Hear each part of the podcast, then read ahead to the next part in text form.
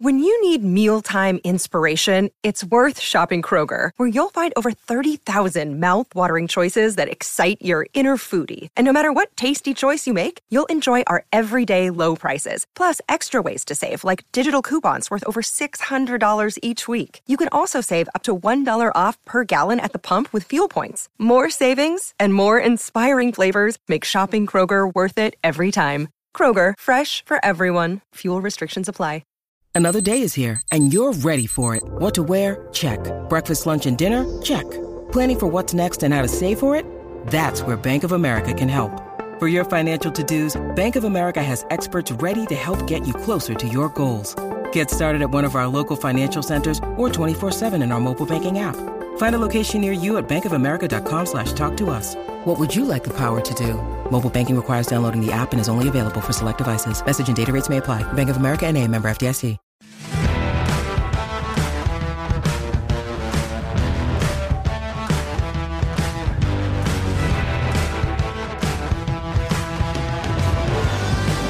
What's up, football fans, and welcome back to another Fans First Football Show. I am your host, Jeff Hartman, and Rob Statsquare is not joining me today. Instead, we have the unbelievable Hondo Carpenter joining us. Hondo not only covers the Raiders for us at Fans First Sports Network, but was also at the Super Bowl covering it for the NFL. Hondo, welcome to the show. How are you?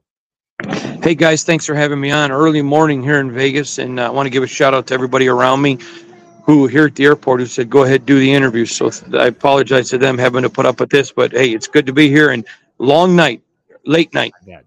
I bet. So what was your knee jerk reaction of the Super Bowl, Hondo? Like when you were there, you're watching it. It was a phenomenal game, phenomenal finish in overtime, 25 22. Chiefs win. What was your knee jerk reaction? A couple of things stood out to me. I don't think that the Chiefs won it. I think the 49ers lost it. And uh, listen, we're not taking away a Super Bowl. I mean, hey, I'd rather my team, you know, win one that was given to them than lose one that they played better. And I'm not minimizing the Chiefs, but that was a big thing that stood out to me. But the other thing is, is champions know how to win.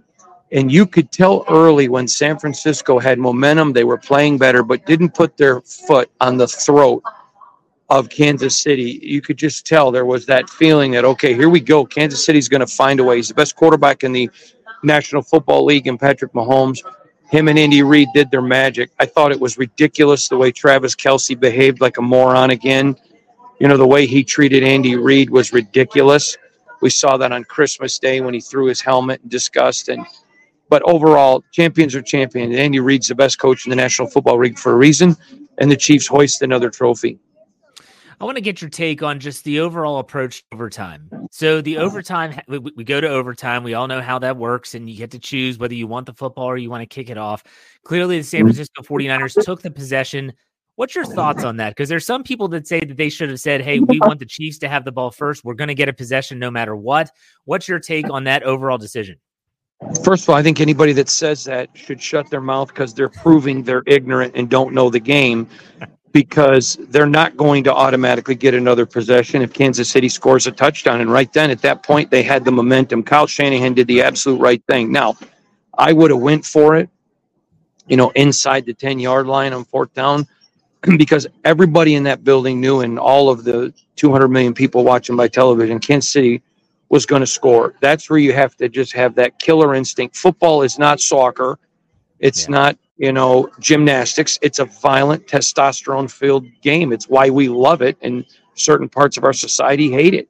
And yeah. you got to go out, put your foot on someone's throat, and just crack it. And when you're Kyle Shanahan, you don't give the ball back to the best quarterback in the National Football League and say, go score a touchdown. That was the biggest mistake of the game. I mean, by Shanahan, I don't think he had any. His team didn't play well, but his game plan was great. If I'm there, I'm going for it, saying, hey, it's a Super Bowl. Let's go. Listen, my wife, I married out of my league. She's gorgeous. She was the cheerleader. I was just a big ugly lineman. But I, I, I eventually pursued her and won her heart. And at that point, you're playing for a Super Bowl. All bets are off. Go for it. Let's go. Just line up behind Trent Williams and pound somebody in the face. Yeah. And they, they did get away from the running game and they were breaking off runs at probably six to seven yards a clip with Christian McCaffrey. And they were finding unique ways of running the football. And it did seem like they got away from it. Brock Purdy, though, I want to get your take on him because everyone's going to always compare him. You know, the quarterback comparison between he and Patrick Mahomes. Clearly, mm. as a seventh round draft pick, second year player, he didn't play poorly. What was your take on Brock Purdy's game? I thought Brock Purdy played very well. He did what was asked of him. Again, the people making the comparisons to Patrick Mahomes are morons. He's a, he's an. Irrelevant in his second year or whatever. Mahomes wasn't Mahomes his first year. And I mean, I, I they're plus they're two different quarterbacks. One's a shortstop, one's a game manager. And I think that, you know, a lot of times everyone wants to know, is this the next greatest? Is this the next whatever? There's never going to be another Tom Brady. There's never going to be another Patrick Mahomes. All Brock Purdy needs to be is Brock Purdy, and I think he did a good job of being that. They didn't lose that game last night because of Brock Purdy. Yeah. And so you bring up Tom Brady, and it was something I wanted to ask you about because it seemed like in today's parity driven National Football League, dynasties are a dying thing. Yet here we have the Kansas City Chiefs, and they are they are the most consistent product. And I think most would agree that the Chiefs this year, this was a down year for them, and yet they still find a way to win the Super Bowl. They didn't have a star-studded cast. You really just on offense had Patrick Mahomes and Travis Kelce. What's your mm-hmm. take on the Chiefs organization, the the sustainability that they've had and the success they've had in recent years? First of all, to quote the prophet Ric Flair, to be the man, you got to beat the man. So they're going to be the favorite next year, and they should be. But you saw some cracks in the armor.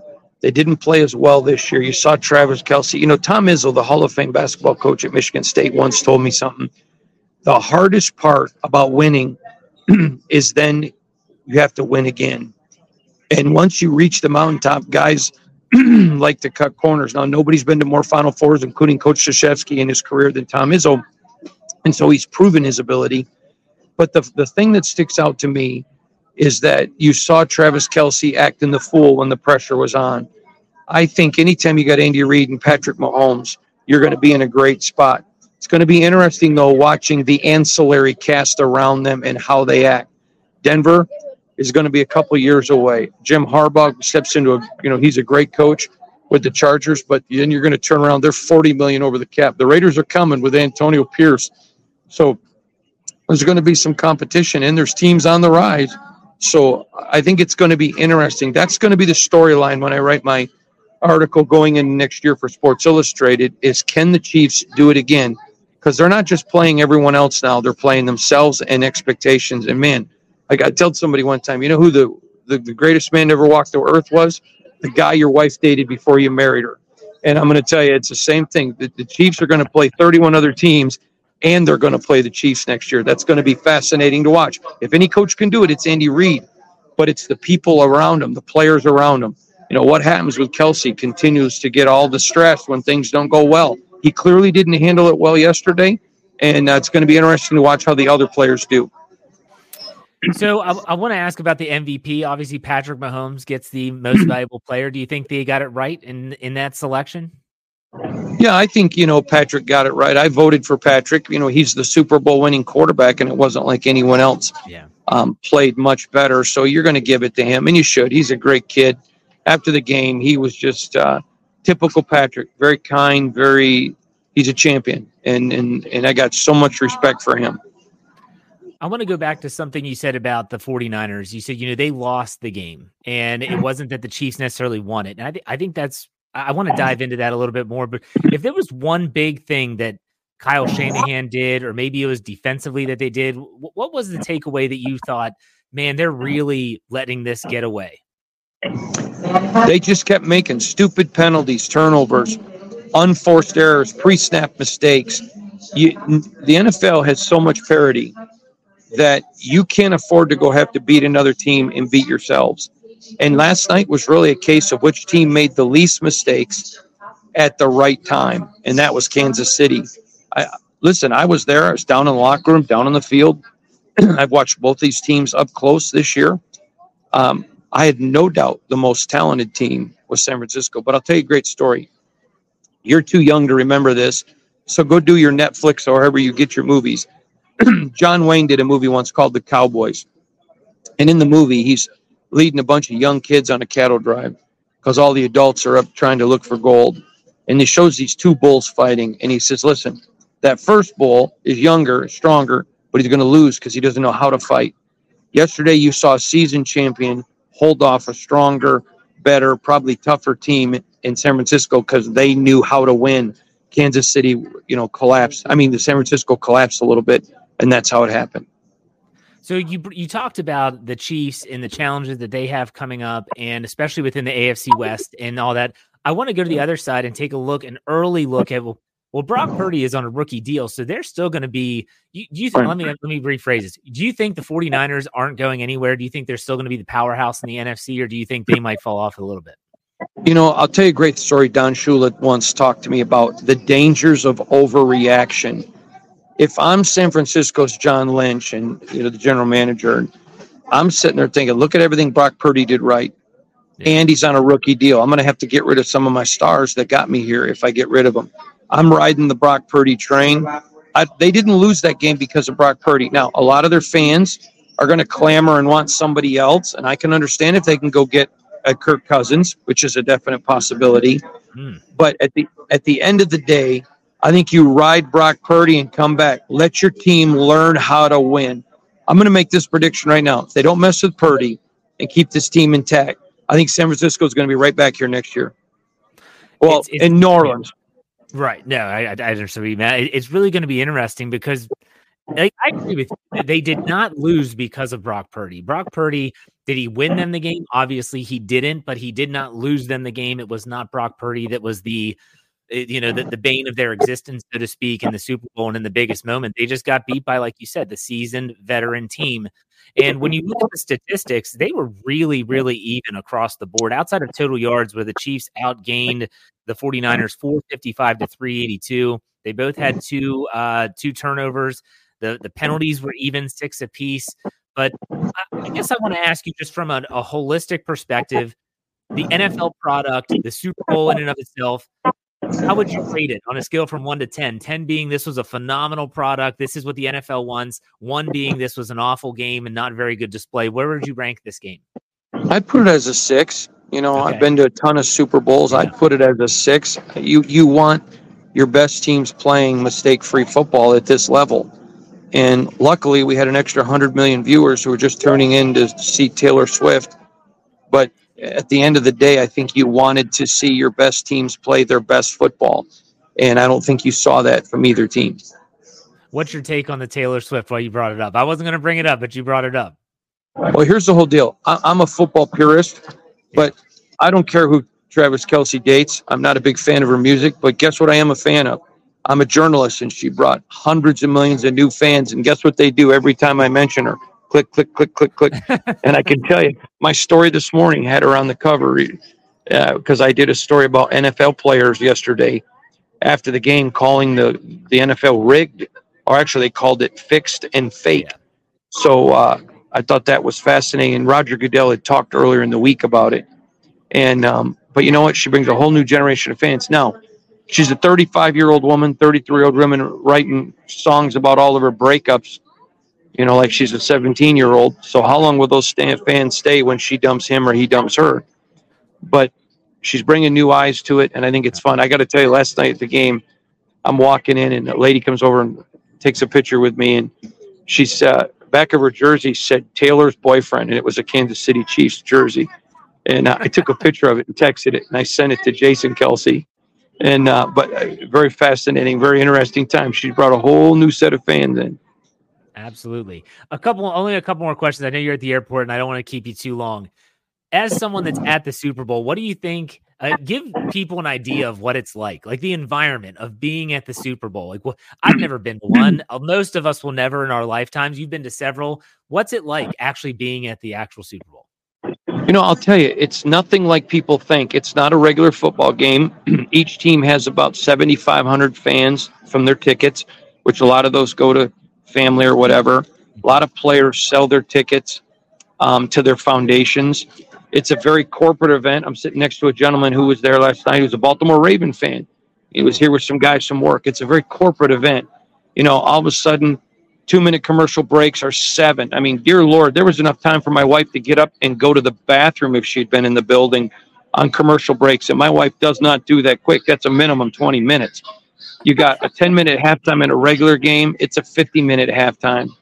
Um, it, again, it just it, it goes on and on. At home, you got your own food, you got your own drinks, you got your friends, you got the commercials. None of that's going on at the game. Very corporate. I told people all the time, if I didn't get paid to go to the Super Bowls every year, I wouldn't go. That's interesting. I've heard I've actually heard that from multiple people that said it's not what it's cracked up to be. Everyone thinks it's it's this wonderful spectacle, which it is, but at the same time it's not really the best product. Now, I last question Hondo before I let you go. And that is I hate to do this to you, but I'm going to do it anyways. Look into your crystal ball and predict who's going to be playing next year in New Orleans in the Super Bowl. But you know what's funny? I predicted San Francisco and Kansas City this year, and I predicted Kansas City to win. So I guess even a clock without go. a battery is right twice a day. Um, I'm going to stick on Kansas City until they lose. Um, I think there's a lot of teams that are going to pressure them, but uh, I think that's going to be you know very fascinating to watch. And then I'm going to say, you know, coming out of the NFC, that that to me is what's going to be fascinating. I don't know yet. A um, couple of things I'm aware of that I can't talk about that I'm going to wait and see. But I'm going to tell everybody this. I talked earlier about teams learning to win. Keep your eye on Lamar Jackson. John Harbaugh's a great coach. That's a great team. I think they could be contenders. There's going to be a few. I think San Francisco could be right back here if they stick with Brock Purdy. And uh, obviously, I'm just showing in Baltimore as a, as a team that could be a potential contender. But there's, I think there's a handful of five teams. I had a general manager tell me this before there are eight teams in the NFL that think their quarterback can win them a Super Bowl. There are eight that hope, and then there are 16 that know wake up every day knowing we're screwed. So there's just a handful of teams that can do it. It's just a matter of, you know, watching how some free agency, some drafts, and some how some things uh, uh, set out. You asked me that in a couple weeks. I'll have an NFC contender for you, though. I absolutely will do that. Hondo, I appreciate your time. I want to give you an opportunity to plug what you're doing for us at Fans First Sports Network at the Las Vegas Raiders Insider Podcast, as well as what you're what you're doing for Sports Illustrated. Go ahead and do that now. Yeah, you can follow me on Instagram, which just started a couple weeks ago, um, at Hondo SR on X, formerly known as Twitter, at Hondo Carpenter.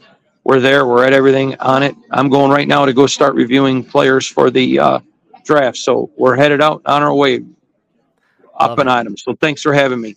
No problem, Hondo. Hey, take it easy. Thank you very much. We appreciate your time. Thanks for having me, guys. Appreciate it. Big shout out again to the guys around me here at the airport tolerating this. Thank you.